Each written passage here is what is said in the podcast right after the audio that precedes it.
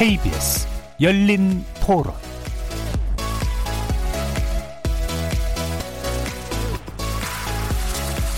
안녕하십니까. KBS 열린 토론 정준희입니다.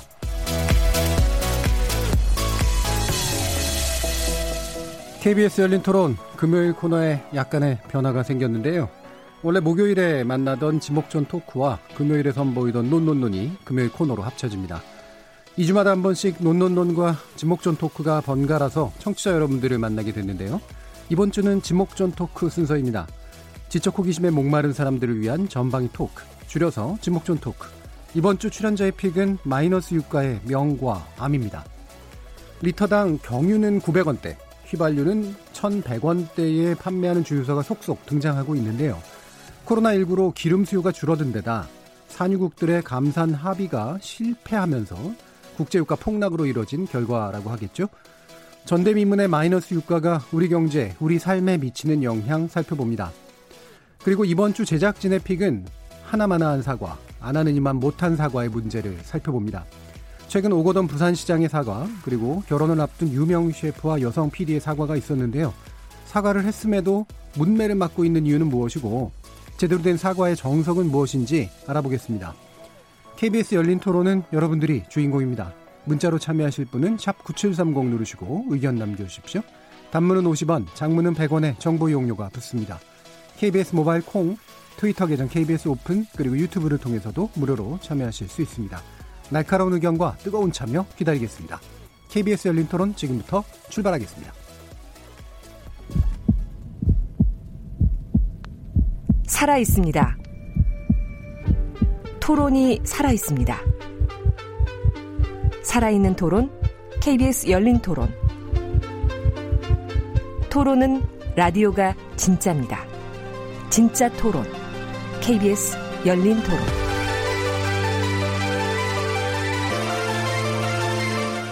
오늘 함께 하실 분들 소개하겠습니다. 경제는 좌도 우도 없다. 참 좋은 경제연구소 이인철 소장 나오셨습니다. 안녕하세요. 이인철입니다. 문화비평가 이태강 경희대 교수 나오셨습니다. 네, 반갑습니다. 이태광입니다. 나라를 걱정하는 과학자 이종필 건국대 교수 나오셨습니다. 안녕하세요. 이종필입니다. 규정을 거부한다. 한국 여성 변호사의 손정혜 이사 나오셨습니다. 안녕하세요. 손정혜입니다. 이렇게 경제 전문가, 법률 전문가, 문화비평가, 그리고 물리학자까지 각기 다른 전공과 개성을 가진 네 분의 출연자와 함께 만들어가는 지적 호기심에 목마른 사람들을 위한 전박이 토크, 줄여서 지목전 토크. 오늘도 호기심, 기대 한가득 품고 출연자의 픽부터 시작해 보겠습니다. KBS 열린 토론. 이 유가가 떨어지는 것에 대한 궁금한 것은 이런 상황이 진짜로 유지가 된다면 이 경기가 어떻게 바뀔지를 모르거든요, 이게. 그러니까 그러한 부분이 가장 궁금하고 걱정이 좀 됩니다. 왜 이런 상황이 이렇게 발생하게 됐는지 그 전에 어떤 계기가 있었는지 그걸 모르겠더라고요. 유가가 떨어지면 운전할 땐 편하지만 유가 현재 재고량이 많잖아요. 그걸 빨리 소비해서 경기가 돌아가야 소비될 거 아니죠. 그거에 대해서 상당히 나 우려가 있는 거죠. 유가가 떨어질수록 투자자들은 마이너스 아닙니까? 당연히 높아지면 많이 가지지. 감산을 하겠다라는 발표가 있은 직후에 나온 이제 급락 소식이어서 유가가 이제 급증할 것이다라고 투자를 했던 사람들도 많이 있을 텐데 옵션 상품이다 보니까 투자자들이 본인이 가지고 있는 자본금 이하로 이제 마이너스까지 자본이 떨어지게 되면 이거를 빚으로 떠안아야 되는 건지 그런 게 좀 궁금합니다. 저는 경유차 타는데 그냥 체감상 저게 제일 궁금해요. 그 주유소 기름값은 왜 더디게 내리는가. 그 구조가 제일 궁금한 것 같아요. 뭐 어쨌든 경제적인 요인들에도 얼어붙은 분위기가 좀 오래가면 어떡하나 뭐 이런 분위기도 있고요. 예, 시민들의 이제 말씀 들어보면 음, 도대체 마이너스 유가가 왜 생기느냐? 근데 왜 기름값은 뭐 이렇게 영으로 안 떨어지냐? 뭐 이런 이제 궁금증들이 좀 겹쳐서 나타나고 있죠. 어, 제가 아까 전대미문이라고 표현했고 뭐 기사들을 보면 사상 초유라는 말을 쓰는데 실제로 마이너스 유가가 처음인가요? 이인천 소장님? 그렇습니다. 예. 음, 사실은 그 국제 유가가 떨어지면 그 동안은 사실은 소비자들이 체감할 때는 아, 기름값 떨어졌구나. 네. 이제 꽤 이제 부담 없이 차를 몰 수 있겠구나라고 생각을 하는데 과거에 국제 유가 떨어지는 것과 음. 지금 국제 유가 떨어지는 것과는 확연히 차이가 있고요. 어, 기름값을 제외하고 휘발유 값이 떨어져서 주유하는 것을 제외하고는 대부분 부정적인 역할을 하고 있습니다. 네. 그래서 우리가 수출하는 우리가 원유를 원자재를 도입해서 석유 화학 제품을 만드는데 수요가 없어서 팔질 못하면서 재고가 쌓이고 있고 음. 또 앞서서 이제 인터뷰에서도 투자자 얘기를 했는데 유가가 너무 많이 떨어지니까 국내 투자자들은 유가 곧 반등할 거야. 예. 얘 투자하면서 조 단위의 베팅을 한 겁니다. 음. 그러니까 이분들 원금 손실도 걱정이 되고 그리고 또 하나는 앞서 이제 아니 국제 유가는 연초만 하더라도 배럴당 한 5, 60달러 선인데 지금 10달러 마이너스 유가까지 떨어졌는데 그 하락폭에 비해서 야 주유소 휘발유 가격의 인하폭은 그게 훨씬 못 미쳐 뭐 이런 궁금증도 있고 그래서 예. 이런 부분을 한번 얘기해 보고 싶어서 이 소재를 한번 다뤄. 예. 그래서 이 마이너스 유가라고 하는 거 우리가 일반 일상적인 이제 가격 체계에서는 상상이 안 되는 이제 그런 건데 물론 이제 일시적인 현상이긴 하겠습니다만 도대체 왜 생기는 거야에 대한 일단 답부터 한번 해주시죠. 어, 일단 그 마이너스 유가라는 건 그 국제 유가를 사주면 음. 웃돈을 얹어줄 테니까 제발 사가 주십시오라는. 현상이 맞습니다. 근데 이걸 이해하기 위해서는 선물이라는 거를 음. 이해를 해야 돼요. 선물이라는 건 미래 특정 시점에 종가 맞추기 게임과 같습니다. 예. 그런데 이제 5월 린도분 국제 유가는 세 가지가 있어요. 어, 미국에서 거래되고 있는 서부 텍사스산 중진류, 중진류. 또 유럽에서 거래되고 있는 북해산 브렌트유, 우리가 주로 수입하는 중동산 두바이유가 예. 있는데 이 서부 텍사스산 중진류 5월 인도분이 한때 배럴당 마이너스 37달러까지 떨어집니다. 어, 이게 어떤 의미냐? 이 선물이라는 건 만기일이 있어요. 청산이 됩니다. 예. 그래서 5월 인도분이 4월 21일에 청산이 되는데 그게 청산이 안 되고 갖고 있으면 실제로 5월 달에 돼서 그만큼 분량을 또. 인도를 해야 되거든요. 인도를. 실물을. 예. 원유를 실물로 인도해야 되는데 지금은 유조선에도 원유가 워낙에 마- 너무나 재고가 넘쳐나기 때문에 네. 모든 저장고가 다 마- 만석인 거예요. 예. 그래서 팔 수가 없어요. 음. 팔 수가 없으니 차라리 지금 미치고 팔아야 되는 상황이에요. 음. 그러다 보니까 투기적으로 내놓다 보니까 아 지금 나는 도저히 이걸 인도받을 수가 없습니다. 예. 이런 투자자들이 너무 많은 거예요. 음. 그래서 일시적으로 가격이 내려갔던 겁니다. 예. 실질적으로 현물 시장에 가서 아, 마이너스 도 웃돈 받아서 사는 게 아니라 예. 선물 시장에서 나타난 현상이에요. 자 그런 현상은 지금 뉴욕 상업거래소 탄생한 게 100년이 더 되는데 처음입니다. 예. 처음인데 이제 이 이면으로 거슬러 올라가게 되면 일단 코로나19가 충격을 줬고요. 그다음에 산유국 간 패권 전쟁이라는 두 개의 악재가 겹쳤기 때문이에요. 음. 어, 코로나19 때문에 전 세계적으로 비행이 이루어지지 않고 있죠. 이동 제한하고 있고요. 물류 제한하고 있습니다. 휴가 가지 않고 있고요. 항공기 90% 이상 못 뜨고 있습니다. 예. 그러니까 원유 소비가 어, 하루에 평상시보다 30% 이상 줄었어요. 그럼에도 불구하고 지금 산유국이라고 하면 지금 1위가 미국, 2위가 사우디, 3위가 러시아인데 서로 지금 패권 전쟁을 하고 있습니다. 이게 좀 감산 합의가 좀처럼 이루어지지 않다 보니까 음. 서로 증자, 증산을 해서 상대방 죽을 때까지 예. 상대방이 먼저 포기하고 떨어져 나갈 때까지 증산을 하고 있는 거예요. 이 와중에. 예. 그러는 와중에 이제 아 그래도 국제유가가 너무 많이 떨어지니 우리 기업들 어려우니까 논의 한번 해봅시다라고 해서 감산을 내놨는데 아, 하루에 한 전 세계적으로 한 1억 배럴 정도의 수- 소유가 된다면 이게 한 아, 3천만 배럴 정도 수요가 줄었음에도 불구하고 예. 감산 합의는 천만 배럴을 못 미치는 거예요. 음. 3분의 1 수준이 안 되는 겁니다. 그러다 보니까 이런 이제 공급 자체가 수요는 아예 줄었는데 공급 자체가 늘어난 부분이 분명히 있고요. 또 하나는 아니 우리 지금까지 산유국이 어떻게 미국이 1위야? 사우디가 1위였는데 이 쉐일이라는 예. 기존에 보지 못한 이제 이 원유 시장에 공급자가 나타나면서 플레이어가 많아졌을 뿐만 아니라 어느 순간 이제 미국이 1위로 급락을 한 겁니다. 그게 영 마뜩치 않은 사우디. 음. 산유국의 대표주자 사우디예요. 오펙은 그동안은 카르텔을 형성해 와서 유가를 자유제조로 마음대로 움직였거든요. 1900, 2008년 글로벌 금융위기 당시만 하더라도 산유국이 전체 원유 시장의 7, 80%를 점유했기 때문에 마음대로 유가를 가지고 놀 수 있었습니다. 그런데 이 미국의 쉐일가스 혁명이 일어나면서 지금은 산유국의 세계 시장 원유 점유율이 한 30% 미만으로 줄어들었어요. 여기에다가 이제 러시아를 비롯한 비산유국이 있습니다. 여기가 한 20여 개 국가가 되거든요. 근데 서로 이해관계가 타도 한번 미국을 한번 잡아봅시다. 예. 갑자기 이제 갑툭 튀죠. 갑자기 튀어나온 미국이 쉘 가스를 1위하는 꼴을 못 보겠다는 겁니다. 음. 그러자 보니까 서로 이런 이해관계까지 맞물리다 보니까 이제 감사는 안 되고 국제유가는 수요는 줄어든 가운데 공급만 늘고 있다 보니까 가격이 떨어진 겁니다. 예. 이렇게 이제 마이너스 유가가 이제 우리가 흔히 생각하듯이 이제 뭐 주유소 가면은 자 2천 원 주세요. 그러면서 이제 기름을 넣는 현상이 아니라 그러니까 다시 말하면 소비자의 어떤 가격에 미치는 것이라기보다는 이 선물 인도 체제라고 하는 독특한 어, 구조 때문에 나타난 아주 일시적인 이제 그런 현상인데 이게 전반적으로 보면 어쨌든 유가가 떨어질 수밖에 없는 것을 극단적으로 보여주는 이제 그런 케이스인 것만은 분명해 보이거든요. 어, 윤철 소장님께서 이렇게 설명을 쭉 해주셨는데 뭐 마이너스 유가에 대한 체감이라기보다는 어쨌든 유가가 떨어지고 있는 것의 현상에 대해서 실제로 다른 분들도 좀 많이 느끼시나요? 이태권 음. 교수님 어떠세요? 저는 유가가 떨어지는 걸 느낄 이유가 없죠. 예. 저 차가 없기 때문에 제가 게을러서 차를 안 몰고 다니는데 예. 면허가 없는 건 아니고 집에 기름 보이는 어, 아, 뭐 예. 면허도 없는 거나 마찬가지입니다. 그래서 뭐 그래서 어쨌든 유가가 직접적으로 떨어진 느낌은 못, 그 체감은 음. 못 해요. 근데 이제 이런 거는 있죠. 그러니까 이제 유가와 관련돼 가지고 전체적으로 앞에 말씀하신 것처럼 그 유가 경쟁 쉽게 말하면 유가 주도권을 놓고 이제 이른바 원유 생산을 놓고 이제 예. 경쟁을 하고 있었는데 여기 코로나 바이러스 사태가 겹친 음, 거죠. 그래서 음. 이제 저는 이런 현상이 발생한다 고 네. 보고 말씀하신 것처럼 선물 경제는 굉장히 강력한 영향을 음. 미치고 있지만 일반 아마 사시, 그 생활하시는 분들은 아니 유가 떨어지면 더 편한 거 아니냐, 그렇죠. 더 좋은 거 네. 아니냐 이렇게 생각하실 수가 있는데 여기에 이제 코로나 바이러스 사태가 이제 겹치면서 말 그대로 이제 유,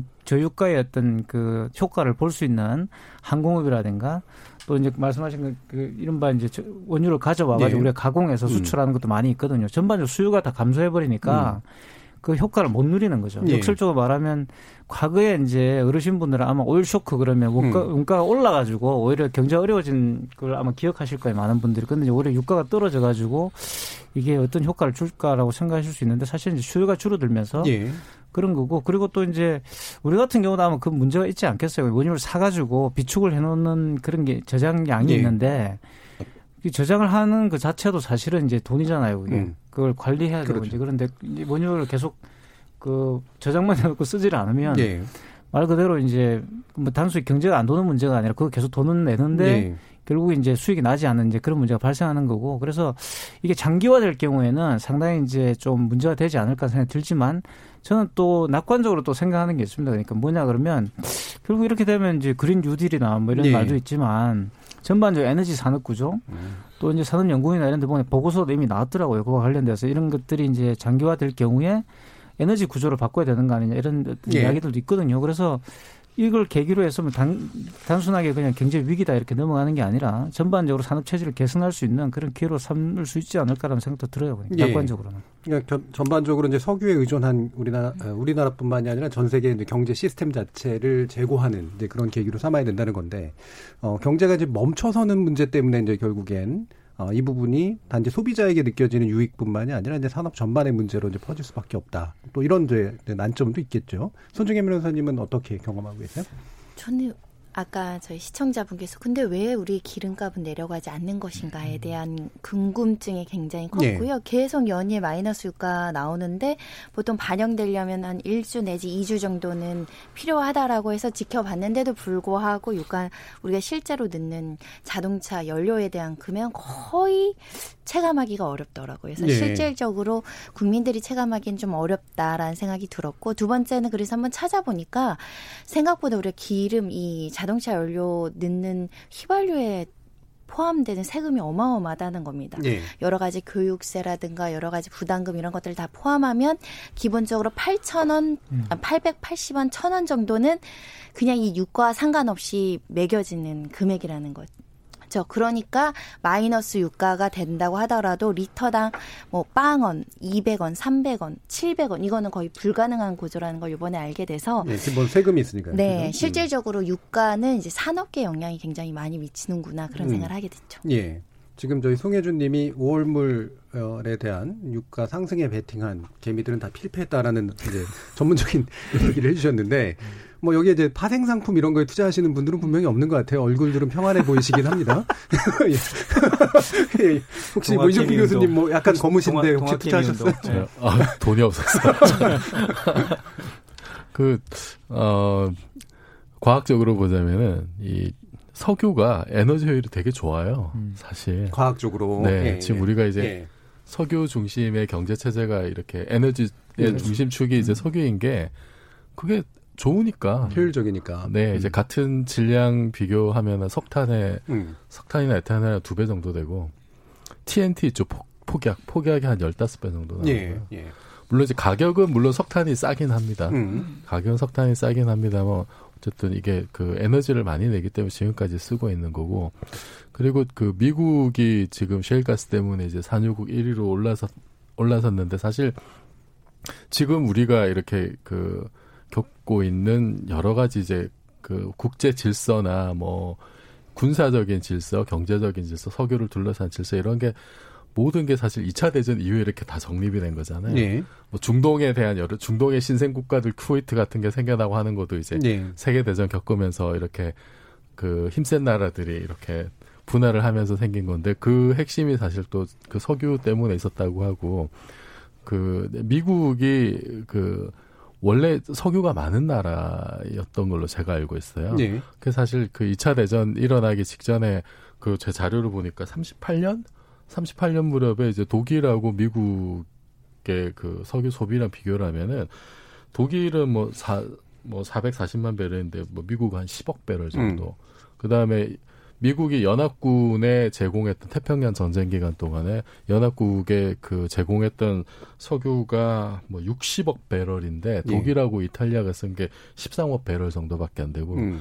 그러니까 미국으로서는 이 2차 대전을 승리를 끈 게 물론 막판에 이제 핵무기도 있습니다만 예, 물리학자들을 갈아 넣어서 핵무기를 만들어서 끝낸 것도 있습니다만 그 특히 이제 독일하고 유럽 전선에서 그 이렇게 승기를 잡았던 건 엄청난 석유 물량 공세가 예.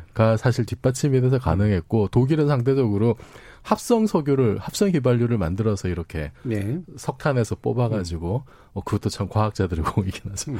어, 그렇게 이제 썼었는데 사실은 한계가 있는 거고 음. 예, 가격이나 뭐 이런 것에도 그렇고 그래서 미국이 그렇게 전쟁을 이겼기 때문에 이 석유의 중요성을 그때부터 이제 알았던 것 같고 네. 그래서 자기네 나라 나는 거는 최대한 이렇게 좀 쌓아두려고 했고 뭐 이제 그런 질서가 사실은 전쟁 끝나고 나서 핵무기 등장하고 그러면서 지금까지 이어져오는 건데 어 코로나 팬데믹 때문에 이렇게 뭐 사실 지구가 이렇게 좀 어떻게 보면 좀 멈춰 있는 상황이잖아요. 네. 멈춰 있는 상황에 석유가 이렇게 그 또 멈춰 있는 거 보니까 아 역시 지금까지 이 세상을 굴려왔던 거는 지난 한 100년 정도의 기간 20세기 정도 세상을 움직였던 건 역시 석뭐 누가 뭐라 해도 석유였구나. 네. 라는 생각이 들면서 이태강 교수님 말씀하셨듯이 앞으로는 지금 이번 기회에 좀 이런 석유 중심의 체제를 한번 좀 다시 고민해 볼 필요도 있지 않을까. 예. 우리가 그, 어, 코로나 이후를 생각하면서 국제 질서의 변화도 얘기하는데 단순히 뭐 강대국들 간의 어떤 뭐 힘겨루기 경쟁 이런 것뿐만 아니라 지금 세상을 움직이는 어떤 에너지원에 대해서도 다시 한번 좀 고민해 본 기회가 됐으면 좋겠어요. 예. 내부는 다 이제 그 뭐 이인철 소장님 혹시라도 투자하고 계신지 모르겠습니다만 경제적인 그보다는 이제 철학적 사유들을 지금 하고 계시는 예, 그런 느낌이 좀 듭니다. 확실히 예, 실물 경제로부터 좀 멀어져 계신 게 아닌가 뭐 이런 느낌도 있는데 그 예, 이인철 소장님. 국제 유가 하락을 걱정하는 이유는 디플레이션 때문에 그렇습니다. 네. 그러니까 코로나 19 때문에 전 세계 경제가 지금 뭐 마이너스 성장이 불가피한 상황에서 물가가 더 떨어질 거라고 하면 사람들은 소비를 늦춰요. 음. 아니 기름값이 다음 달에 더 떨어질 텐데 음. 기름으로 만드는 석유화학 제품이 다음 달에 더 떨어지고 가전제품, 조선, 항공 다 떨어질 텐데 지금 소비할 이유가 없는 거죠. 이게 잃어버린 20년의 전통인 일본이 이런 전철을 밟았다는 거예요. 그래서 경제학적으로 가장 그 타개하기 힘든 게 디플레이션이거든요. 네.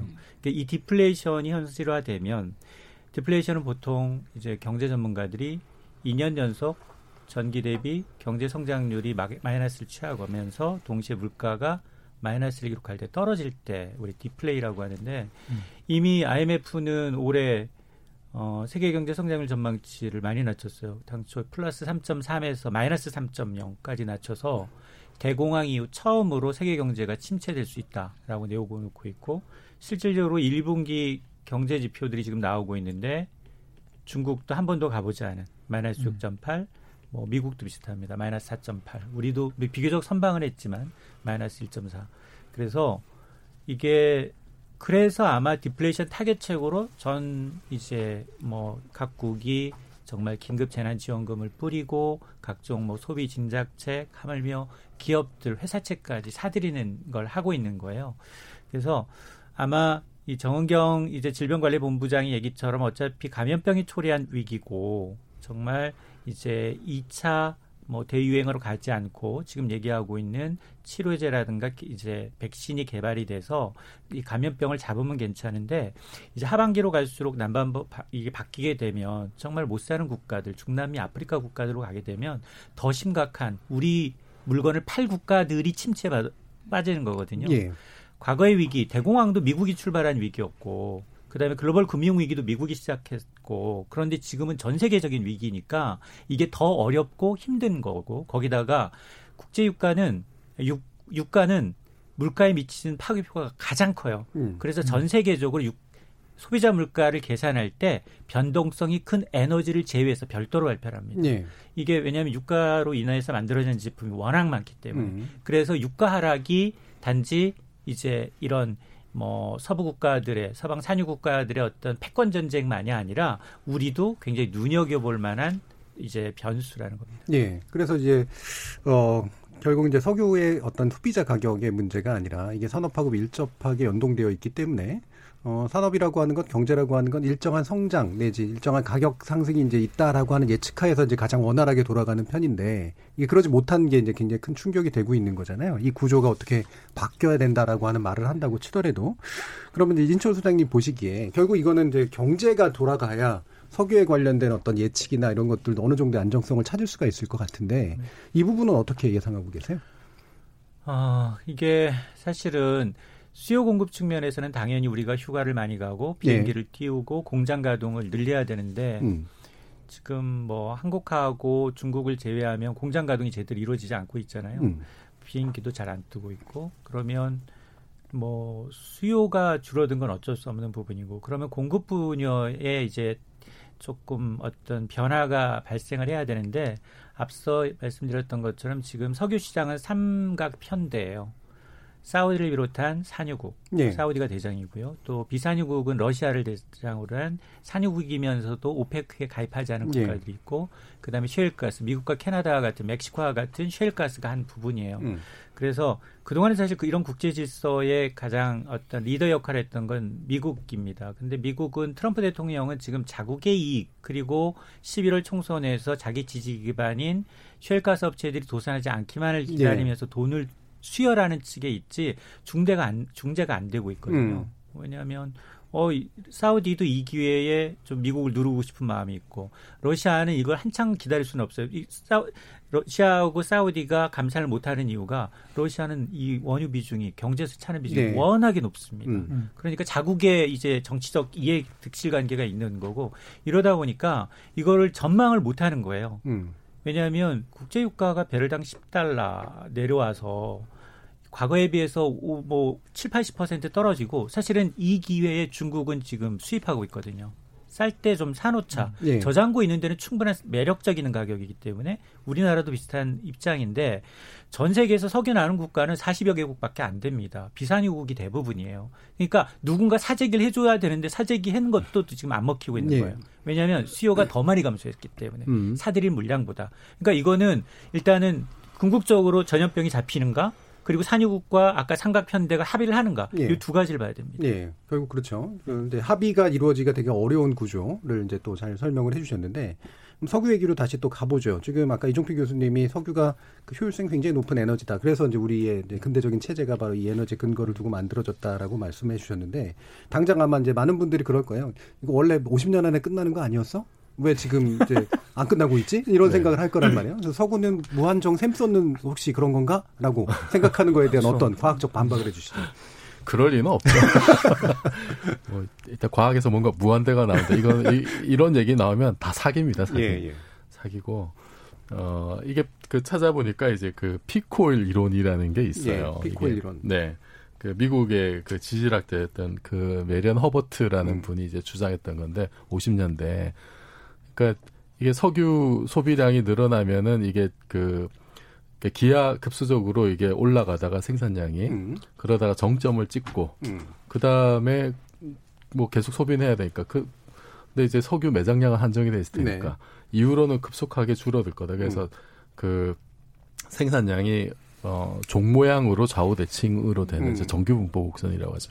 그런 모양으로 될 거라고 이제 예측을 했는데 이때 그 허버트가 예측한 그 정점, 허버트 피크가 오는 때가 이제 대략 한 70년대 정도라고 네. 예상을 했었어요. 오일 피, 오일 쇼크 네. 근데 뭐 음. 그때 이제 오일 쇼크도 한번 왔었죠. 음. 그런데 이제 그 피크가 점점 이렇게 좀 뒤로 밀리는 것 같아요. 네. 음. 예, 실제 이제 관측을 해 보니까 밀리고 있고, 그럼 지금 과연 우리가 피크에 왔느냐도 논란이 네. 지금 많은 것 같습니다. 지났는지 안 지났는지 사실 잘 모르고 있고, 뭐 어떤 사람들은 한 2050년 이후에 오지 않겠느냐라고 음. 이제 얘기를 하는데 그게 이제 그렇게 좀 그 밀리는 그러니까 변동이 생기는 이유 중에 하나가 얼마가 묻혀 있는지 잘 모르고요 일단 음. 네, 그렇죠. 정확하게 그렇죠. 잘 모른다라는 게 맞는 얘기고 그리고 그 확인 매장량이라는 게 있잖아요. 예. 확인 매장량이 매년 한 2.5%씩 이렇게 늘어나고 있대요. 음. 어. 그리고 또 이제 기술이 발전하면서 예를 들어서 초기에는 그냥 이렇게 땅 파면은 그냥 이렇게 뚫고 올라오는 음. 이런 것만 했다가 그 다음에 바다 나가서 캐다가 지금은 이제 그 어 뭐 방금 이제 말씀하셨던 셰일 가스라든지 그다음 오일 샌드라든지 음. 옛날에는 아우 경제성도 없어 이러고 이제 말았던 건데 지금은 기술이 좋아져 가지고 비용이 좀 들긴 합니다만 그런 것까지 지금 캐낼 수 있게 되고 그런데 지금 그 어 원래 우리가 그 통상적으로 생각했던 그 유전이라고 하는 네. 그 매장량이 1조 7천억 배럴 정도로 이제 예상을 하고 있어요. 근데 이제 그 하루 우리가 쓰는 게 아까 한 1억 배럴 정도, 그럼 1년에 한 300억 배럴 정도 되거든요. 음. 계산하면은 그게 한 49년, 50년 정도 됩니다. 네. 그 컨벤셔널한 게 음. 묻혀 있는 게 한 그 정도 50년 정도 쓸 분량이라고 하는데 음. 지금 쉐일이나 오일샌드나 이런 거 추정되는 매장량이 8조 9조 어, 한 뭐 10배, 10배 가까이 되네요. 네, 지금 이제 매장이 1조 음. 원래 원전이 1조 7천억 음. 배럴인데 지금 그 음. 예. 뭐 오일 새, 새로운 어떤 그런 것들은 뭐 한뭐 일곱 여덟 배 정도 음, 음. 이상 음. 많이 묻혀 있으니까 사실 그것까지 계산해 놓으면은 참 이게 예측이 어렵죠. 그리고 예. 또 하나는 아까 말씀드렸던 그 합성 휘발유라는 게 있어요. 석탄에서 그 석유를 뽑아낼 수 있습니다. 예. 물론 비용은 많이 들죠. 음. 그러니까 만약에 석유를 다 썼다. 그 8조 9조 배럴 있는 것도 다 써버려서 그런데 석유를 또 써야 된다 그러면은 최후의 수단으로 석탄을 네. 가공을 해가지고 뽑아낼 수 있어요. 네. 비용은 조금 더 들겠지만. 네, 이제 수소가 예. 이제 예. 석유에는 많이 들어갔기 때문에 수소를 많이 음. 투입해서 고압을 하면은 음. 만들 수 있고 독일이 실제 그렇게 전쟁을 치렀던 경험이 있고요. 근데 석탄은 무지하게 많아요, 음. 사실. 음. 석탄은 지금 최소 뭐 1천 년 쓸 분량 지금 이렇게 지금 대충 예상하고 있거든요. 예. 그래서 그런 것까지 이제 계산해 놓으면은 참 그 감당이 안 되는 음. 숫자이긴 하죠. 예. 어, 그 전에 사실은 뭔가 좀 환경 문제나 이런 것 때문에 음. 대체 에너지가 나와야 될 것 같은데 그래서 음. 어디까지를 그러면은 이제 석유 매장량으로 볼 것이냐 이 기준도 사실은 그 기술이 발전하면서 계속 좀 변해 나가고 있고 그래서 이게 그 피크를 잡는 게 상당히 좀 어려운 것 네, 같습니다. 그러니까 이 탐지 기술이나 활용 기술이 이제 증가하면서 이제 과거에 예측했던 네. 예측치는 굉장히 달라졌고 음. 그래서 결과적으로 보면 과학적으로 보면 석유나 이런 석, 석탄 등에 의존하고 있는 에너지 체계 자체가 심각하게 흔들릴 것 같지는 않은데 네.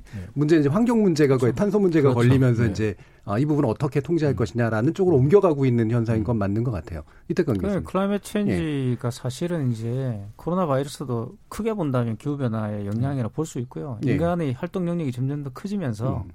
특히 이제 말씀하신 것 기술 발달이라는 게 아주 이제 중요한 문제가 됐죠. 그러면서 어, 만약에 이제 석유를 태우느냐 이런 문제가 과거에는 이제 석유가 동이 날 것이다라고 생각하는 그래서 대체 에너지를 막 개발하고 이런 것들이 중심이었다고 한다면 지금은 이제 그 나라 간 이동이 너무 이제 그 과하게 되고 말 그대로 지금도 사실 그이 제육과 문제의 가장 큰 핵심은 수출이 안 된다는 거잖아요. 그렇죠. 그러니까 예. 경제 구조 자체가 내수가 아니기 때문에 음. 이런 문제가 발생하는 거기 때문에 과거와는 좀 다르죠. 그러니까 조건들이 그렇다면 석유를 계속 태워가지고 특히 이제 석유 자원이 동나기 전에 인류 문명이 끝날 지금 위기가 예. 오히려 도래하고 있는 거죠. 그런 경고가 이제 코로나 바이러스라고 이야기하는 학자들도 있고요. 그래서 이거는 경, 경적으로 인간의 활동력이 너무 넓어지니까 과거에 굳이 이제 접촉하지 않아, 않아 도 될 이제 그런 바이러스까지 접촉하면서 이런 문제가 발생하는 거 아니겠어요? 이건 점점 더 이제 이런 것들은 강해 그 많아질 가능성이 큰 거죠, 그냥 지금 현재로서는. 그래서 지금 석유 문제를 단순하게 이제 석유가 동나지 않는다 이런 관점이 예. 아니라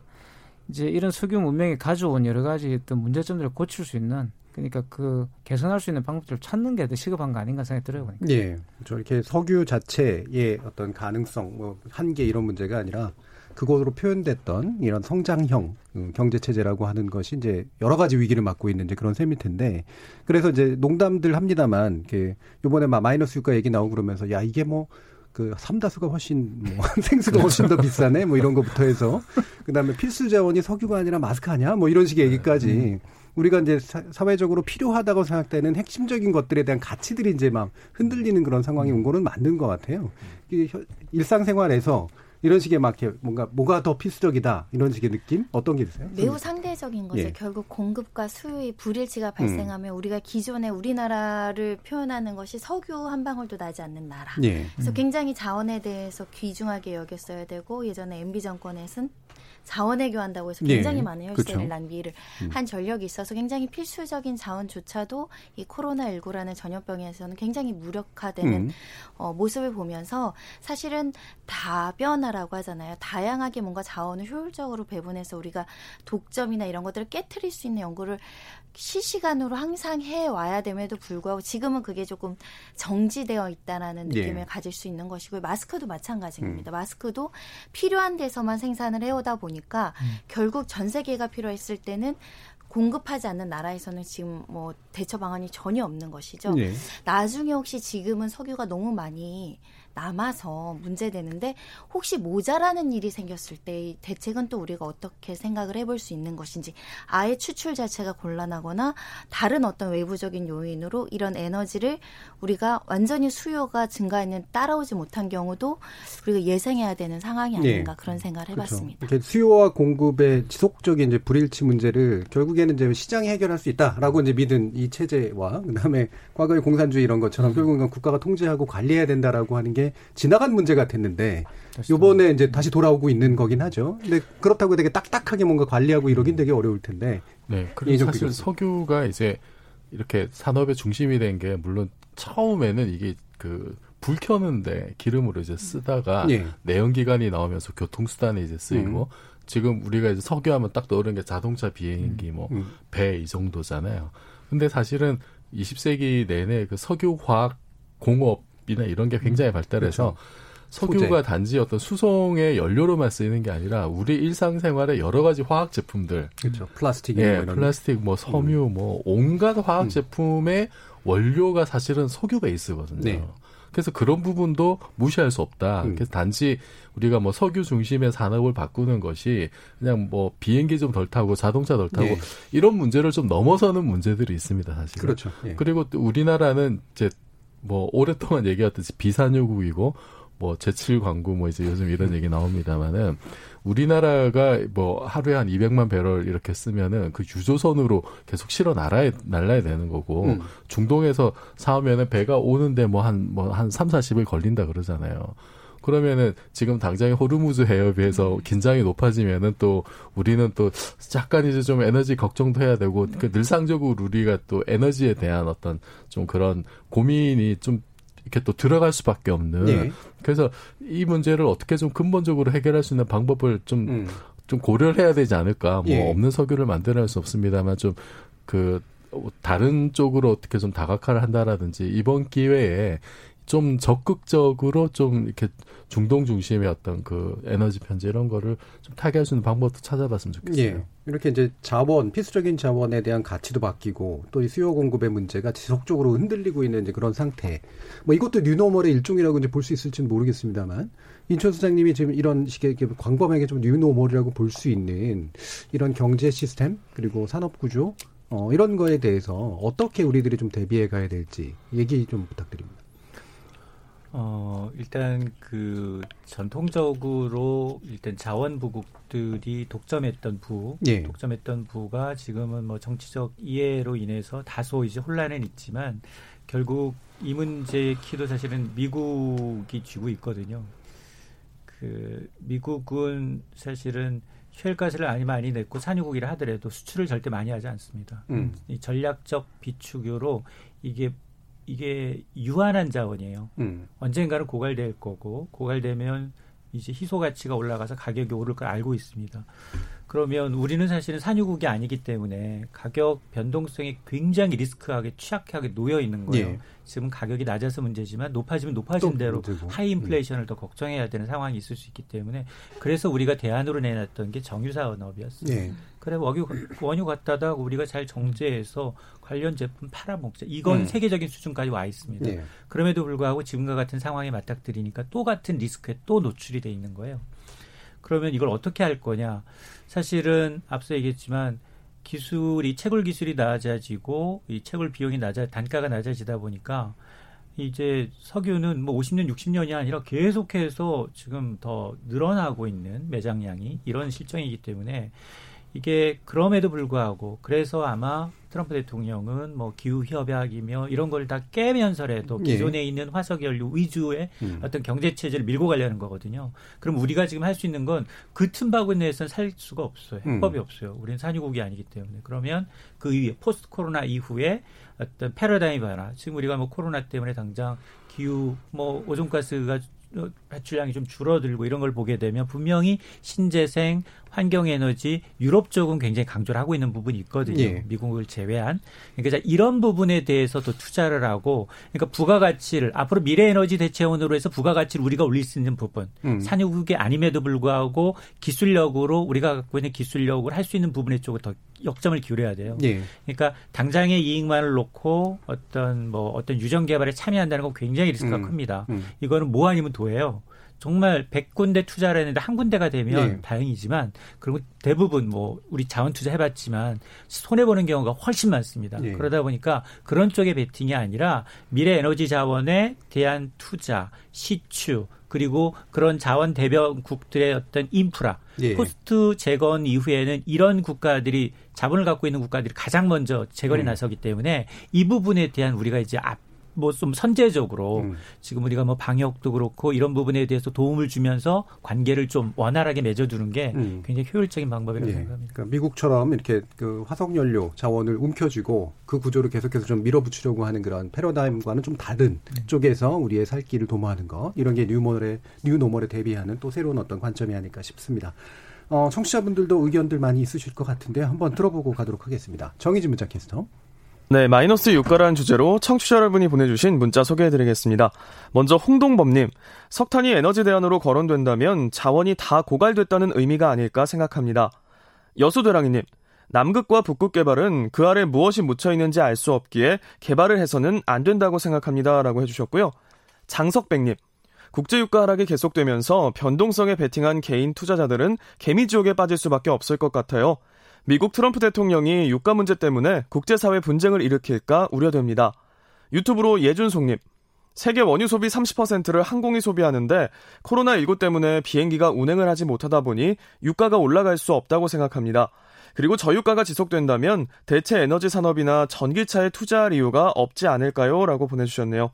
네, KBS 열린 토론. 이 시간은 영상으로도 생중계되고 있습니다. 유튜브에 들어가셔서 KBS 일라디오 또는 KBS 열린 토론을 검색하시면 지금 바로 토론하는 모습 영상으로 보실 수 있습니다. 지금 방송을 듣고 계신 청취자 모두가 시민 농객입니다. 문자로 참여하실 분은 샵9730 누르시고 의견 남겨주세요. 단문은 50원, 장문은 100원의 정보 이용료가 붙습니다. KBS 모바일 콩, 트위터 계정 KBS 오픈을 통해서도 무료로 참여하실 수 있습니다. 지금까지 문자캐스터 정의진이었습니다.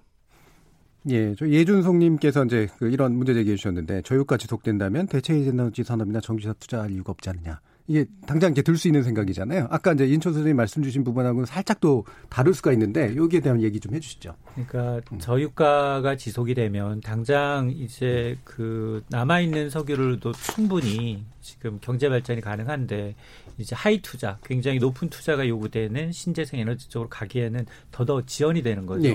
그러니까 우리는 역발상이 필요합니다. 음. 다들 이제 저유가이기 때문에 이거 안주해 있을 때 우리는 음. 포스트 코로나 이후에 그렇죠. 신재생 에너지 쪽으로 빨리 눈을 돌려서 이 부분에 대한 기술력을 축적을 해야 돼요. 예. 오히려 지금이 어, 대체 에너지 문제라든가 산업 구조로 바꾸는 쪽에 투자를 할 때다라고 하는 그런 조언을 주셨습니다. 청취자들의 직접 참여로 이루어지는 KBS 열린 토론 청취자들 의견 받아봤고요. 마이너스 유가의 배경과 전망 그리고 이것이 우리 경제, 우리 삶에 미칠 영향도 살펴봤습니다. 지목전 토크 출연자의 픽은 여기서 마무리하겠습니다. 여러분께서는 KBS 열린 토론과 함께하고 계십니다.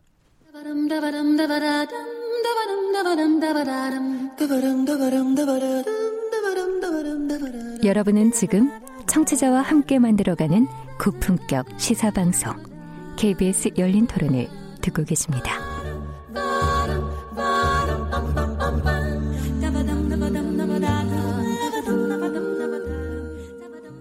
최근에 학폭하고 성추행 사과와 관련해 논란이 많은데 진실성이 있든 없든 피해자 트라우마라는 거를 돌이킬 수는 없는 그런 것 같아요. 사과는 소용이 없다고 저는 봅니다. 상대방의 눈을 보면서 대면해서 하는 게 진정한 사과라고 봅니다. 오전 시장의 사과는요, 그 마음이 부족해 보였다 그래야 되나? 자기 일단 도피하려고 사과한 것 같아서 피해자의 마음을 헤아리지 못한 사과 같았어요. 저는 사과는요 정중하고 마음이 좀 담겨야 된다고 생각을 해요. 진짜 미안하다고 생각하는 죄송하다 생각하고 그 사람이 사과를 받아들이지 않을 수도 있지만 그래도 한 두 번 이상은 해야 된다고 생각을 해요 사과를. 겉으로 나와서 다시 한번 사과하고 잘못된 것들 시인하는 것도 당연한 거지만 일단 진정성 있는 사과는 상대방이 그 사과에 있어서 인정을 하고 용서를 구하는 게 맞다고 생각하는데 본인이 아무리 진정성이 있다고 하더라도 상대방이 진정성 있게 느껴야 진정성이 있는 거니까 그 사람들이 진짜로 마음에 우러나와서 한 건지 이제 그런 것들이 중요하겠죠. 뭐. 그렇다고 해서 뭐 그걸 뭐 사과하는데 물질적으로 할 수는 없는 거잖아요. 상대방에게 정말로 상대방 입장을 이해하면서 정말 거기에 맞는 상황에 맞는 사과를 해야 되지 않을까요? 자, 두 번째 지목전 토크 시작해보죠. 지적 호기심에 목마른 사람들을 위한 전방위 토크. 두 번째 주제. 잘못된 사과로 본 사과의 정석입니다. 참 좋은 경제연구소 이인철 소장, 문화비평가 이택광 경희대 교수, 물리학자이신 이종필 건국대 상허교양대 교수, 그리고 손정혜 변호사 이렇게 네 분과 함께 제작진의 pick 시작해 보겠습니다. 어, 사과에 관련된 이야기, 뭐 이 이야기들은 이제 뭐 계속적으로 사실은 반복적으로 나오는 거긴 합니다만 어, 최근의 이슈는 바로 이제 오고던 부산시장 사퇴한 어, 그뭐 전 부산시장의 이제 사과였고요. 또 연예인들에 관련된 또 이야기이기도 했는데 어, 지금 같은 이제 대중적 인 감성이 만들어지는 배경 손정희 이사님 손정희 변호사님 좀 소개시켜 주시죠. 일단은 본인의 이제 잘못 과 음. 이제 사과 그리고 국민들에게 대부분 이제 대국민 사과를 하는 형식으로 그 잘못한 일에 대해서 스스로 밝히는 형식을 가져오는데 오거돈 시장도 이제 요번에 사과가 좀 부적절했던 거 아니냐라고 예. 시민 단체에서도 이제 지적을 했던 것이 일단 좀 피해 사실을 좀 축소하거나 가해자 관점이 섞여 있는 사과문을 발표하게 되면 사람들의 감성을 건드릴 수 있거든요. 네. 자기 변명 변명을 하고자 나온 것인가 진정한 사과를 한 것인가에 대한 논란이 있을 수 있는데 예를 들면 한 사람 에게 5분간 면담 속에서 불필요한 신체 접촉이 있었다. 경중에 상관 상관없이 뭐 사과를 드린다라는 표현은 약간은 주관적으로 가해자 관점이 표현되어 있는 네. 사과라는 거죠. 네. 그런 면에 있어서는 충분치 않았다라고 표현할 수 있는 것이고 요번에 또 이현일 요리장도 마찬가지로 항상 뭔가 연예인들이 무슨 문제가 생기거나 하면 사실관 사실관계를 떠나서 굉장히 죄송하다 이런 말을 네. 쓰거든요. 네. 그러니까 마치 이제 제기된 사실관계에 다툼의 소지가 많다. 음. 그래서 피해자 주장이 사실과 다르다라는 관점이 들어오다 보니까 이게 이제 피해자 입장에선 불충분하다. 대중들 입장에서도 뭔가 다투고자 하는 억울한 마음이 있는데도 불구하고 변명이 섞여 있는 사과라고 여기다 보니까 요즘에 진정한 사과를 가 무엇인가 그리고 진정하지 않은 사과는 왜 하는 것인가 란 조금 네. 이슈가 있을 수 있습니다. 지금 이게 이제 사과로 좀 뭉뚱그려지긴 했습니다만 구별을 좀 해보긴 해야 될 것 같아요. 어, 이를테면은 자신의 입장을 밝히는 거. 음. 또는 오해가 있는 거를 오해 소지를 없애도록 뭔가 해명을 하는 거, 사실을 밝히는 거. 그다음에 이제 법률적으로 뭔가 이렇게 책임을 지는 거 이런 것들이 이제 다 이제 뭉뚱그려져 있어서 법률적으로 뭐 사과가 반드시 필요한 건 아니잖아요. 그리고 이거 법적 판단이 필요한 영역도 있고 또 아닌 영역도 있고. 그러니까 우리나라 사람들이 좀 음. 사과하는 문화가 조금 덜하죠. 뭐 쏘리라든가 익스큐즈라든가 이런 말 고맙다, 사랑한다, 미안하다라는 말을 많이 쓰자고 하는데 미안하다라고 이야기하면 이것이 곧 책임으로 연결될 것이라는 생각을 많이들 가지고 계신 분들이 많아요. 예. 그래서 항상 책임을 인정할 때도 이건 도의적인 윤리적인 책임을 인정할 뿐 법률적인 책임은 다투는 형식을 같이 중첩적으로 쓰다 보니까 항상 예. 혼선이 나오는 것인데 사과란다는 거는 법률적인 책임이 반드시 포함되어 있다라고 보이지 그렇죠. 않는 것이거든요. 예. 그래서 법적으로의 사과 그 책임에 대한 인정과 음. 그 미안하고 사과를 표시하는 건 좀 구별할 수 있어야 된다라는 생각을 하죠. 예. 근데 이게 이제 뭉뚱그려져 있다 보니까 법적 대응도 하면서 뭐 해명도 하면서 입장도 억울함도 밝히면서 이러니까 이제 생기는 문제가 되게 큰 것 같거든요. 법률적으로는 예. 뭔가 사실을 인정한다, 잘못을 인정한다는 걸 형사적으로는 자백이라고 표현을 그렇죠. 하고 예. 민사적으로는 자백 진술 뭐 그 예를 들면 청구 인낙이라고 해요. 상대방이 청구한 모델 음. 그대로 인정하는 걸 청구 인낙이라고 음. 하거든요. 또는 자인 진술이라고 해요. 예. A라는 주장을 그대로 인정한다는 음. 것.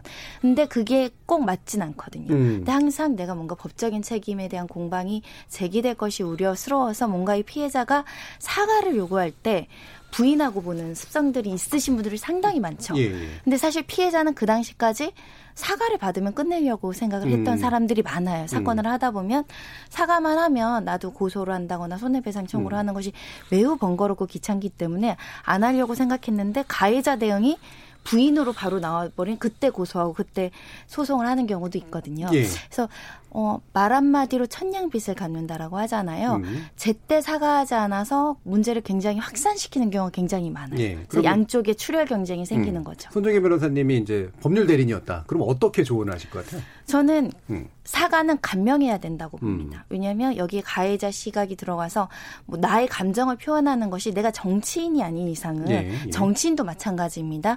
사과를 하고 사과를 해야 될 때는 분명히 사과를 하고 추후에 입장 해명이나 소송 과정에서 예. 충분히 자기 입장을 드러낼 수 있거든요. 음. 그래서 감명한 사과가 가장 필요하다. 저는 그렇게 생각하죠. 알겠습니다. 이렇게 이제 감명한 사과, 그러니까 감정에 관련된 것들, 피해자의 감정을 다루는 측면과 그다음에 나중에 구체적인 법적 책임을 다루는 문제를 이제 구별해서 잘 접근하는 것이 필요하다라고 일단 얘기는 할 수가 있을 것 같은데 이태경 교수님 우리 그러니까 아까 이제 그 손정혜 변호사님은 어 우리가 사과를 잘 안 하는 문화다 이렇게 얘기했는데 저는 또 개인적으로는 연예인들이 됐건 누가 됐건 이렇게 음, 사과를 음, 많이 또 하도록 요구하는 음. 문화인 것 같기도 하거든요.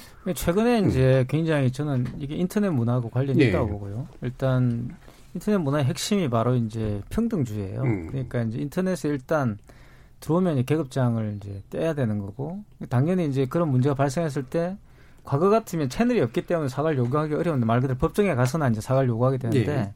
지금은 이제 요구를 할 수가 있죠. 게시판에 글을 올릴 수도 있고 심지어 뭐 청와대 게시판에 가서 도 올릴 수도 네. 있으니까 굉장히 사과가 흔해졌는데 근데 손 변호사님 말씀하신 것처럼 사과가 뭔지는 잘 모르고 이제 사과를 그렇죠. 하는 경우가 네. 많은 것 같아요. 음. 그러니까 제가 이제 그 표준 국어 대사전을 찾아보니까 국립국어원에서 발간하는 사전이 있는데 너무 간단하게 소개가 돼 있더라고요. 뭐라고 돼 있냐면 어, 자기 죄를 인정하고 용서를 구하는 것 이렇게 그렇죠. 돼 있더라고요. 근데 네. 이게 뭐냐 그러면 사실 영어로는 이제 굉장히 정확 이세 가지 약간 excuse도 excuse는 사실 영어는 아니군요. 물론 불어에서 온 말이고. 네.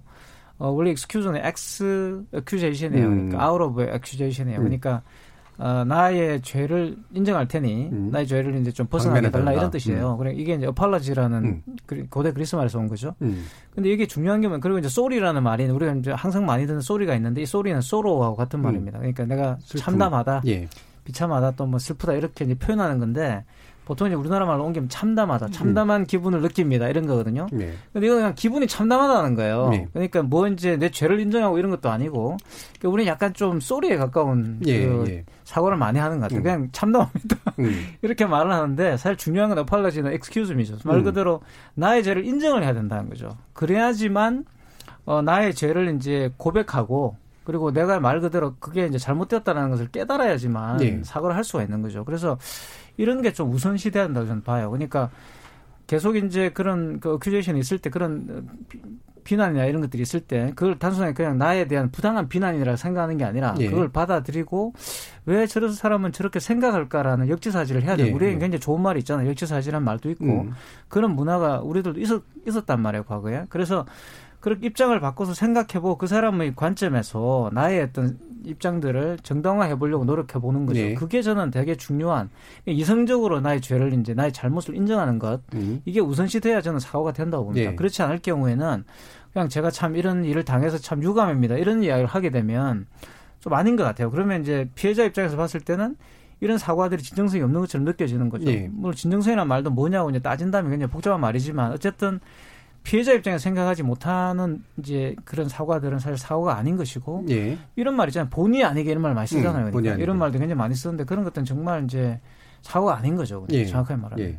그러니까 지금 우리가 연예인들이나 이런 이제 공적인 인물들에 대해서 사과를 공개적으로 요구하는 것이 이제 많아진 건 사실이고 그러니까 약간 이제 평등성의 문화라는 표현을 줬는데 이제 그러다 보니까 그 문화적인 지체 현상이 좀 나타나면서 사과를 제대로 하는 거에 대한 어떤 감각이 되게 부족한. 음. 근데 제대로 하려면 잘못이 뭔지 명확하게 하고 상대 감정을 들여다보고 이제 이게 이제 필요하다라는 그런 말씀이셨어요. 이종비 교수님은 사과할 기회 많으신가요? 예, 저도 예 죄를 많이 짓고요. 갑자기 말을 고해성사를 하시고 어. 예, 저도 이제 제 편의적으로 이렇게 뭐 약속을 지키지 않는다든지 예, 예, 예. 뭐 그런 경우 또 음, 좀 이렇게 제가 좀 성격이 좀 약간 까칠한 면이 있거든요. 예, 예. 네, 그래서 지나고 보면은 음. 아 너무 좀 내가 심하게 한 것 같은 지나고 나서 음, 이제 깨닫게 음. 되는 그 다음에 기회가 된 내가 좀 사과해야겠다라고 음. 생각만 하고 안 되더라고요. 네. 예. 공개 공개 사과 같은 건 안 하시죠? 예. 이, 아, 예. 사적인 사과니까. 예, 예. 그 저는 이게 사과 문제를 보면서 그런 게 있는 것 같아요. 이게 진정한 사과가 되려면은 내가 잘못했다는 그 인정을 하는 게 출발점인데 네.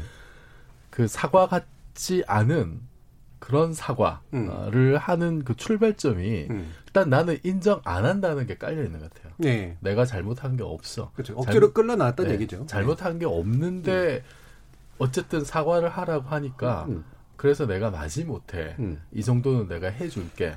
라고 하다 보니까 이게 그 깊은 속마음이 사과문에 담겨 있는 거죠. 예. 그래서 뭐 그 흔히 이제 사과할 때 가정법이 동반된 경우가 있잖아요. 음. 뭐 당신이 불쾌했다면, 예. 대신 음. 뭐 고통을 주었다면, 어 이게 잘못이라면 음. 이제 그 그거는 뒤집어서 얘기하면은 나는 그렇게 하지 않았다라고 하는 게살 담겨 있는 거고 그리고 그 오고돈 시장 같은 경우에도 보면은 이제 그 사과문 발표하고 이제 그 문구 자체에 대해서도 이거 뭐 보면은 이런 거 아까 손 변호사님 말씀하셨습니다만 그거 말고도 이런 거 있어요. 모든 허물을 제가 짊어지고 예. 그다음에 공직자로서 책임지는 모습이지 이게 또 듣기에 따라서는 아, 뭐 별거 아닌 일인데 내가 시지니까 음. 다 짊어지고 갔겠지 음. 이런 식으로 이제 해석이 되는 거거든요. 그렇죠. 전반적으로 요약하면 옛다 사과 뭐 이런 거죠. 그런 예, 거죠. 예. 그런데 이제 그런 의심을 가질 수밖에 없는 게 그냥 이렇게 사과문 발표하고 바로 그냥 빠져나가요. 음. 그럼 이제 정말로 내, 이, 그 본인의 행동에 대해서 잘못이, 잘못을, 아, 이게 진짜 내가 잘못한 거고, 내가 정말 진심으로 사과를 해야겠다 싶었으면은, 네. 과연 기자회견장에서 저렇게 떠났을까. 음. 어, 그래도 이렇게 그, 그 많은 기자들과 국민이 지켜보고 있는데, 정말 정중하게 고개라도 한 번 더 숙이고, 어, 좀 진심으로 좀 뉘우치는 모습을 보였어야 되는데 그런 게 없는 걸로 봐서 이제 사람들이 아 이게 좀좀 약간 본인의 잘못을 인정하지 않는 사과가 아닌가 하는 생각을 했을 것 같아요. 예. 이게 그 우리가 이제 사과하면 항상 그 생각하는 게 일본이잖아요. 예. 일본이 옛날에 그 유명한 통석의 염을 음. 느낀다 뭐 이제 이런 표현도 있었고 그거 보면서 우리가 일본이 그 왜 자꾸 사과를 하지 않고 지금 아베 정권까지 이어지고 있는데 그 근본적인 이유가 자기네 잘못한 거 없다는 거잖아요, 네. 사실은. 근데 이제 저는 우리 이 그 일본의 비, 일본의 그 모습을 보면서 우리도 예를 들면 이제 베트남과의 어떤 그런 관계가 있잖아요. 음. 그래서 우리가 일본에 대해서 일본의 잘못에 대해서 진심으로 사과하고 자, 자, 자기 잘못 깨달으라라고 이제 요구를 해야 되고 하면서 우리도 한번 좀 돌아봐야 된다. 우리가 저지른 잘못에 대해서 우리가 정말로 잘못을 인정하고 있느냐. 네. 이거는 우리 그 대한민국 국가로서 생각해야 될 일이고 또 정치권에서도 왜 이번 총선 때 뭐 특정 정당에서 막말이 많이 나왔는지 5.18에 대해서 잘못했다 생각이 없기 때문이거든요. 네. 어. 저는 그, 그 지점부터 세월호 문제도 그렇고. 예, 세월호도 네. 그렇고. 정말로 이걸 잘못했다고 생각하는지 음. 아닌지 그거부터 나는 솔직하게 좀 밝히는 게 필요하지 않나 싶습니다. 음. 결국에는 잘못, 잘잘못에 대한 아주 명확한 감각, 이게 뭐 사실 이제 근본적인 네. 것 같긴 한데, 어, 인초 소장님은 이런 게, 그, 지금 진행되는 거 보면서 어떤 느낌이 드세요? 그러니까 이제 두 가지 케이스가 하나는 음. 미투, 음. 또 하나는 학교 폭력이잖아요. 근데 미투든 학교 폭력이든 피해자는 상처가 깊잖아요. 네. 뭐 공소수여가 있건 없건 상처가 깊은데 우리나라의 유명한 정치인이나 연예인들은 일단 이런 게 불거지면 맨 처음에는 발뺌하고 시작을 해요. 무조건. 음. 사실관계 기억이 안 난다. 그런데 지금 뭐 SNS부터 주변 옛날 이제 친구들까지 가세해서 추가적인 폭로가 나오면 그때는 아 예. 앞서 얘기한 전제를 깔고서 음. 본의 아니게라든가 뭐 이런 식의 이제 전제를 깔고서 주워 담는 거죠. 음. 사건을 봉합하기 위해서 더 확산되지 않도록. 그러고 난 다음에 3단계 거기다가 2, 3차 피해자들이 더 나왔어요. 음. 더 나오면 그때는 무릎 꿇고 사과를 해요. 음. 그럼에도 불구하고 피해자들은 전혀 음. 진정성에 대해서 이, 이, 이해를 못하는 거죠.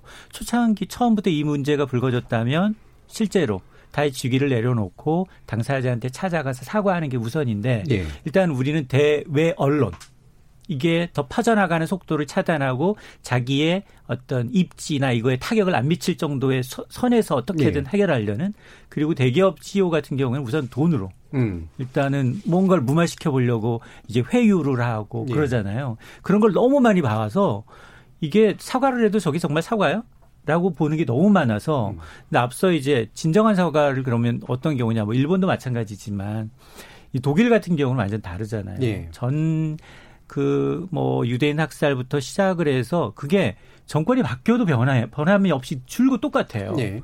홀로코스트는 나치는 이제 이 독일이 이제 기억해야 될 아주 이제 만행이었고 이런 것을 참회하고 무릎 꿇고 있는 때마다 새로운 수장들이 반복을 하면서 아 저게 정말 진정된 사과인데 누가 보더라도 사과라고 인정받을 수 있는데 지금 보면 우리나라나 그리고 일본도 마찬가지지만 진정한 사과라고 받아들이기에는 피해자들이 전혀 한 분도 납득을 못 하고 있으니까 이건 사과가 아니라 해명 내지는 변명인 거죠. 예. 자 이렇게 이제 뭐 지금 5.18 문제도 나오고 그다음에 그 유대인 학살 문제도 나왔습니다. 뭐 그다음에 일본과 일본의 이제 식민 지배 침탈에 관련된 문제도 나왔고 당장 5.18 이게 이제 최근에 또 있었던 사건이잖아요. 전두환 씨가 이제 결국은 음. 법정에 끌려갔는데 어, 뭐, 참여하는 느낌, 뭐, 전혀 기대하지도 못했습니다만, 나오질 않았고. 근데, 5.18 단체 대표가 이런 말을 했어요. 법원이 판을 깔아줬으면, 마땅히 사과와 용서를 구하고, 국립묘지 5.18 국립묘지 참배했다면 광주 시민 상당수는 용서하려고 했을 것이다. 물론 이게 대표의 말이기 때문에 어느 정도는 그럴 것이다라고 짐작을 할 수는 있지만 그만큼 이제 사과를 정작 기다리고 있는 이 분들의 마음은 더 애타는 이제 그런 느낌 같은 게좀 음. 들어요. 어떤 면에서 보면 이태근 교수님 어떻게 보셨어요? 그렇죠. 이제 지금 사실 그 전두환 씨와 관련된 이야기는 정말 이제 안타깝죠. 제가 볼 때도 전두환 씨가 죄를 인정하지 않는 거죠. 쉽게 네. 말하면 자기가 이제 지금도 이제 그, 발, 그 총을 처음에 이제 쏘게 만든 그 발군자가 누구냐 뭐 이런 걸 가지고 아직까지 다툼을 하고 있는데 실질적으로 이제 그 자서전 사건이 이제 저는 촉발제였다고 생각이 들고 저도 네, 뭐그 그 그렇죠. 그 사건을 보면서 정말 어처구니가 없었는데 음. 그러니까 거기에서 본인이 뭐 겉으로는 이렇게 사과의 제초를 했다 손 치더라도 그 자서전 쓴 거 이런 걸 보면은 전혀 그렇지 않은 거죠. 그러니까 이분은 자기가 뭘 잘못했는지 이제 스스로 인정하지 않고 있고 그리고 계속 이제 그 자기가 그 행한 일로부터 도피하고 있는 것이잖아요. 네. 그죠? 이런 것들이 굉장히 저는 이제 안타까워요. 그러니까. 그러니까 이른바 이제 사법적 판단은 났는데 음. 광주 시민들이 원하는 거는 그건 사법적 판단이 아닌 거죠. 사법적 판단의 이유는 뭡니까? 궁극적으로 사과를 사과를 하고 죄를 뉘우치고 이런 일이 다시는 역사에서 반복되지 않도록 하는 거 아니겠어요? 예. 그런데 이분은 이제 말 그대로 그냥 그 개인의 어떤 그런 욕심 또는 개인이 가지고 있는 어떤 그런 뭐 자존심이라고 해야 될지 뭔지 모르겠지만 어쨌든 그런 것을 내세우면서 끝까지 지금 부정하고 있는 거죠. 말 그대로 역사 사실이 나왔음에도 불구하고 부정하고 있고 발포 책임자 누구냐 나는 아니다 뭐 이런 소리를 계속 지금 하고 있고 그래서 지금 또 새로운 사실들이 계속 지금 밝혀지고 있고 그 전일 빌딩 같은 거 제가 이제 가봤는데 확실히 네. 헬기 난사가 맞아요. 네. 그래서 총을 쐈단 말이죠. 그리고 그 증언들이 이제 있었지만 여러 가지 이제 그런 증거물들이 계속 나오고 있고 그런 부분들이 명백히 있음에도 거기에 대해서 그 당시에 일정한 자기가 책임이 있었잖아요. 그죠? 그, 그와 관련된 해명을 정확하게 해야 되는데 계속 이제 지금 발뺌하고 있는 상황이라는 생각이 들어요. 그래서 이제 우리 역사로 보더라도 이거는 올바르지 않은 행동인 것 같고 그래서 왜 그럼 사과를 하지 않느냐. 실질적으로 이제 이 일반적으로 인간 심리에 그런 게좀 네. 있죠. 그러니까 뭐냐 그러면 어 일반적으로 이제 우리가 어떤 데이터라고 했을 때 거기에 대한 여러 가지 가치 판단을 하게 되는데 분명히 보면은 이 좋고 나쁘고가 동시에 있는 게 또 데이터의 특징이거든요. 네. 그러다 보니까 현실을 현실로 내려오게 되면 모순되는 상황들이 굉장히 많이 있는 거죠. 전두환은 뭐라고 나는 구국의 결단을 했다 이렇게 이제 주장을 하는 거고 예. 그게 이제 특정한 어떤 정치적 집단에서 지지를 받게 되면 그것은 그 세계로 가면 옳은 것이 되는 거잖아요. 예. 그리고 이제 반대 그와 이제 관련된 어떤 반대되는 어떤 그런 해석들이 있을 때 거기에 대해서 자기들이 오히려 이제 정당성을 획득하게 되는 거예요. 거기에 대해서. 거기에서 이제 계속 부인이 나오게 되는 거거든요. 예. 그러니까 왜냐하면 나를 지지하는 사람이 있으니까 그렇죠. 내가 이걸 계속 주장하면은 옳은 것이 언젠가 될 수도 있다고 생각한다는 거예요. 근데 예. 이게 정치적 문제가 아니라는 거죠. 음, 우리가 음. 팩트가 나오고 그러면 그와 관련돼서는 어, 그 자기가 가지고 있는 그런 양심적인 어떤 차원에서 그 고백을 해야 되는 거죠. 그게 제가 볼 때는 역사 앞에 부끄럽지 않은 개인인데 그런 의식이 상당히 좀 전두환 씨는 부족하고 상당히 좀 안타까웠어요. 그리고 예. 그분을 지지하는 그런 식의 어떤 관점들도 굉장히 빨리 제가 볼 때는 빨리 예. 없어져야 되는 어떤 그런 관점인 거죠. 음. 방금 이태강 교수님 말씀 주신 부분이 이른바 이제 탈진실의 심리라고 부르 멘탈리티라고 부르는 거예요. 굉장히 핵심적인 음. 요체인데 그러니까 사실로 확인됐건 뭐가 됐던 간에 누군가 나를 지지하는 세력 또는 그거로 정치적 이득을 얻는 세력이 있으면 고집스럽게 그걸 밀어붙이는 게 이득이 만들어지는 그런 상황들. 그래서 전 진실을 이제 왜곡하는 상황들. 이런 게 이제 결국은 배우의 심리 중에 하나가 아닐까 싶은데요. 이준평 교수님 이렇게 인간은 사과하지 못하는 네. 과학적 배경이 있다 이렇게 보시나요? 그 제가 이제 그 진화 심리학 예. 쪽에 이제 그 글들을 좀 읽어보니까 어 그런 말이 있더라고요. 그 인간은 그렇게 사과하는 쪽으로 지나지 않았다. 네. 음. 자기를 정당하는 쪽으로 갔을 것 같아요. 음. 뇌는 자기한테 이로운 것만 이렇게 그렇죠. 선택하고 음. 불리한 거는 배척을 하면서 그, 그 그게 어떻게 보면 이제 생명체로서 우리가 이렇게 항상성을 유지하고 음. 자기를 보호하기 위해서 그게 그게 이제 맞는 전략일 것 같아요. 방어적 그러니까, 논리니까. 네. 예. 그러니까 사실은 그 사과를 하는 거는 진화의 압력을 이기는 행위죠. 네. 그게 이제 말하자면 이제 야만을 벗어나는 문명적인 거죠. 네. 네. 뭐 문명의 어떤 그런 좀 어떤 척도라고도 볼 수가 있는데 그런 얘기도 있더라고. 요 이게 그 조나단 하이트라고 이제 유명한 사회심리학자가 음. 이 그분이 이제 그 도덕직관이 이제 이성 추론에 우선한다 그런 직관주의를 네. 내세웠던 분인데 이분이 이제 정서적인 거 우리가 그냥 정서는 어떤 동물적 본능에 가까운 건데 이거는 내가 뭐, 내가 뭘 잘못했을지 이런 거죠. 이거는 말하자면 대통령에 대, 해당하는 거고 음. 이성적인 추론 아 그래도 내가 이성적으로 어떤 사람으로서 따져보니까 이건 좀 잘못이야라고 음. 하는 이성적 추론은 공보 비서관이라고 예, 비유를 하더라고요. 예, 예. 그러니까 무슨 얘기냐면 이성은 감성적인 어떤 판단을 그냥 정당화해 주는 음, 거죠. 음, 음. 그러니까 전두환 같은 경우에도 이런 거죠. 내가 아니 뭐 내 권력 투쟁하다 보면 사람 몇 명 죽을 수 있지 이런 생각인 거예요. 그렇죠. 이런 뭐 생각이고 뭐 권력 투쟁도 아니라 국가를 보호하다 보면 뭐 이런 생각이겠죠. 뭐, 뭐 그런 생각이 빨갱이 네. 때려 잡은 게 뭐가 문제냐 이제 이런 생각으로 그 그걸 이제 이성이 자기 어떤 그런 살육 행위를 이제 합리화하는 음. 네. 그런 그런 식으로 그게 이제 최고조로 발달한 형태가 아닐까 싶고 예. 그러면 이거를 지금 극복하려면 어떻게 해야 될지 저도 잘은 모르겠습니다만 예를 들어서 저는 이제 전두환이 사과를 하느냐 안 하느냐 자기 죄를 아느냐 모르느냐 중요한 게 아니라 이거를 보고 다른 사람들이 이제 어떻게 생각하고 그렇죠. 후대에 그렇죠. 네. 비슷한 일이 어떻게 생길 거냐. 음. 그럼 전두환이 저런 생각을 하게 된 거는 그 선대에서 그런 군사 쿠데타나 살육 행위나 이런 데 대해서 제대로 처벌이 안 됐기 때문에 네. 처벌을 하고 엄벌을 하고 자꾸 사회적으로 교육을 시키고 우리는 저렇게 살면 안 된다라고 하는 걸 법적으로 뭐 사회적으로 행동으로 보여주고 교육을 했어야 되는데 우리가 그걸 못했잖아요. 네. 그걸 못한 결과가 전두환이라 괴물을 만들었다 생각을 해요. 예. 그런데 그게 지금도 아직은 잘 안 되고 있지 않습니까? 그러면은 언젠가는 저런 괴물이 다시 나올 수 있다는 거예요. 예. 내가 뭘 잘못했어. 음. 어, 그래서 저는 좀 굉장히 우리 미래 세대를 위해서도 이거는 반드시 좀 어떻게 좀 단죄를 해야 된다. 어떤 예. 형태로든 음. 그런 생각이 듭니다. 예. 근데 요즘에 좀 바뀐 게 예. 기업들이 이제 사과문을 발표하잖아요. 회사 음. 내부에서 무슨 문제가 터지거나 고객들에게 실수를 했을 경우 리스크 관리에 굉장히 사과를 잘하는 게 중요하다라는 평가 요소가 들어와서 사과문 쓸 때 로펌을 보내서 자문 받아요. 네. 그 정도로 이 사, 가문 하나가 가지고 있는 경제적 가치를 따지기 시작했거든요. 그렇죠. 그게 사과를 제대로 든다. 했을 때 음. 기업이 신뢰, 신뢰도가 예. 높아진다. 예를 들면 형사 사건에서 자백하면 반성한다고 가명을 음. 해주는 게 재번 가능성이 낮아진다는 거거든요. 그렇죠. 근데 기업이 네.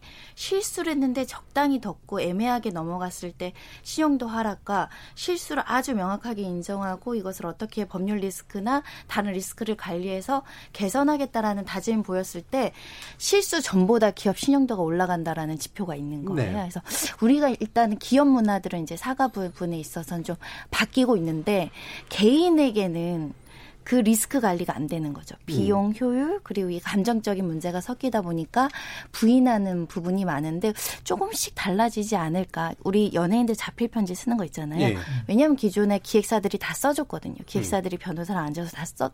더니 사람들 어 이거 진정성 없어 예. 너무 형식적이야 근데 이제 자필을 쓰, 쓰는 게 이제 유행이 된 것은 그나마 본인이 한번 읽어보고 썼다 이거거든요. 음. 그래서 그런 면에 있어서는 조금씩 조금씩 달라지고 있는 것 같긴 해요. 예. 그러니까 기업 같은 경우가 이런데 명백히 반응하는 게 손해와 이익이 명확히 보이기 때문이잖아요.